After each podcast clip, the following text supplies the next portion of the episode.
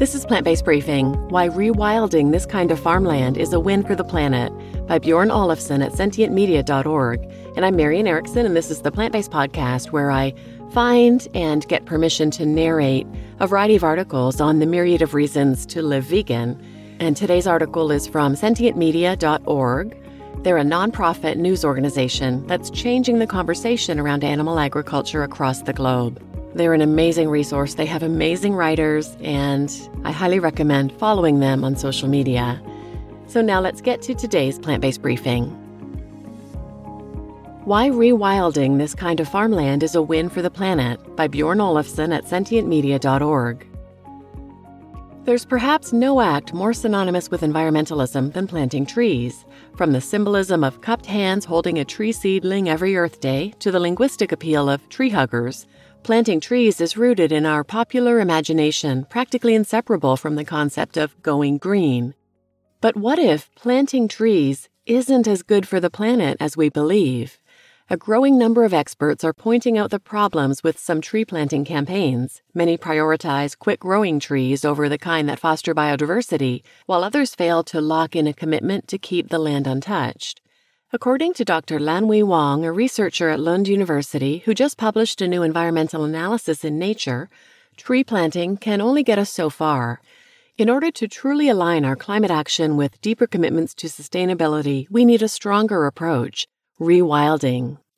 Rewilding is the act of restoring land to its uncultivated status. Be it a bog, a prairie, a marshland, a forest, or a jungle, rewilding tends to result in more long lasting and resilient landscapes. Wang's research suggests rewilding is more effective than tree planting, and when it comes to which land to rewild, the answer is also clear farms. Humanity uses a lot of land to make food. 46% of all of Earth's habitable land is used for agriculture. Cities, roads, settlements, and villages make up just 1%, in fact. And of all the land used for agriculture, feed crops, meat production, and dairy facilities make up the lion's share. More than three fourths of farmland is currently used to produce food sourced from animals. Cutting back on how much meat we eat could boost rewilding efforts, says Wang, who points out that if we produce less meat, we would free up a whole lot of land. If all meat products were replaced by plant based alternatives, some researchers estimate that a whopping 75% of agricultural land could be returned to actively help, rather than harm, both animals and the ecosystem. Considering the toll animal agriculture takes on the planet, the more that we can rewild of this kind of farmland, the better. Planting trees isn't enough. Many environmental organizations use tree planting as a quantifiable metric for helping the ecosystem. Ecosia, the green search engine, has a handy tree planting counter, and many other groups 1 trillion trees, the 22 million tree pledge, the 10 billion tree tsunami are all named after the number of trees they want to protect or plant. Tree planting projects do have their place. Some have been shown to mitigate desertification in prairies and improve pollution in cities.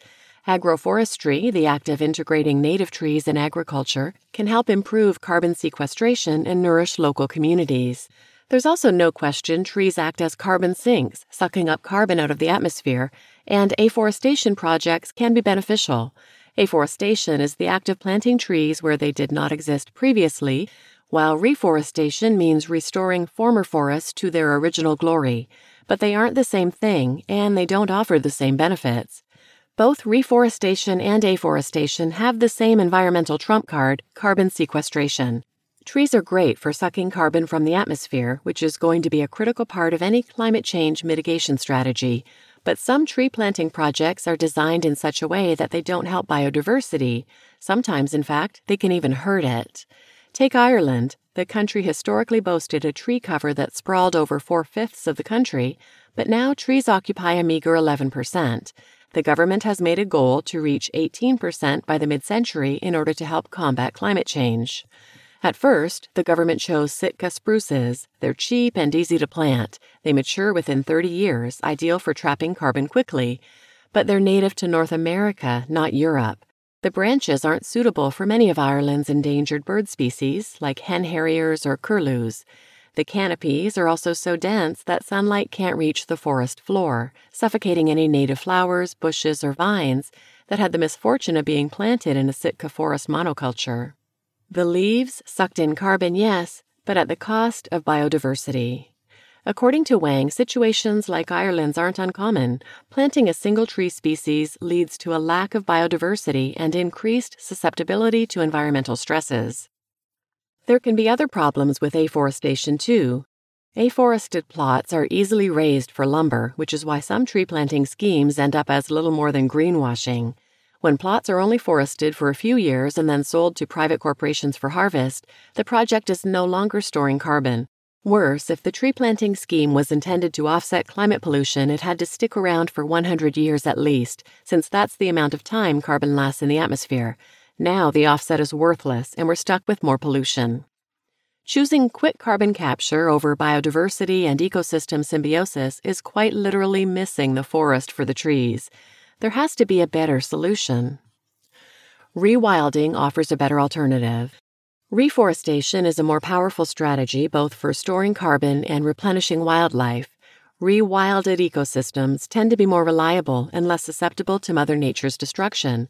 The more heterogeneous and diverse an ecosystem is, the more likely it can endure temperature extremes and its dangers like forest fires or extreme weather events.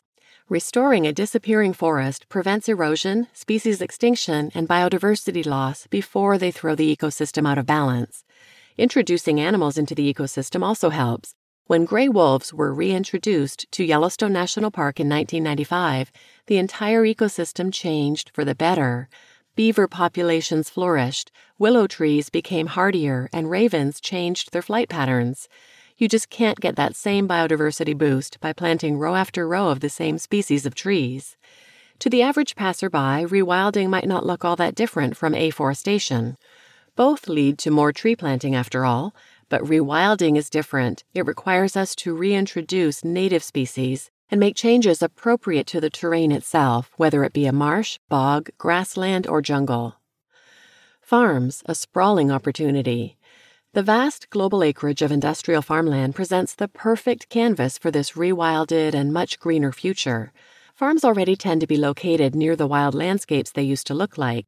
They're often situated in areas with a history of natural habitats such as grasslands, forests, or wetlands, says Wang. And on a practical note, farmland is usually cheaper and more convenient to buy than planting new forests, which also makes them prime targets for rewilding. Even though food production rates are on the rise, farmers are abandoning land at increasing rates as land becomes overused and farmed out. In the European Union, for instance, about 20 million hectares of land are likely to be abandoned sometime this decade. That's an area bigger than France.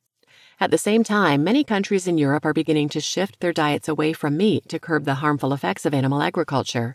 In Germany, meat consumption has declined by over 12% this decade, with rates plateauing in other countries like the Netherlands and the UK as well. In the EU, meat consumption is expected to fall by nearly 4% over the next decade.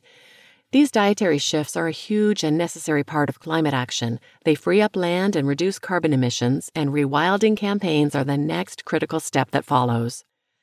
One of Wang's favorite examples is Rewilding Britain, a campaign that prioritizes natural corridors, huge swaths of land that connect protected areas and allow animals to move freely from one space to another. One member project aims to restore carbon rich peatland while protecting bog beans and short eared owls, for instance. When it comes to planting trees, it's important that we get it right. According to a 2021 UN report, we need to collectively rewild nearly a billion hectares of degraded land in order to combat climate change, a landmass about the size of China. And with researchers predicting we'll bust through that critical 1.5 degrees Celsius climate threshold in the next four years, we have no time to waste. You just listened to Why Rewilding This Kind of Farmland is a Win for the Planet by Bjorn Olafsson at sentientmedia.org, and I'm your host, Marian Erickson. And if you're listening on YouTube, please like and subscribe. And if you're listening on Apple, Amazon, or Spotify, please give a five star rating to help others decide to listen to the podcast if they come across it. And please share this episode with anyone who might benefit, and thanks for listening.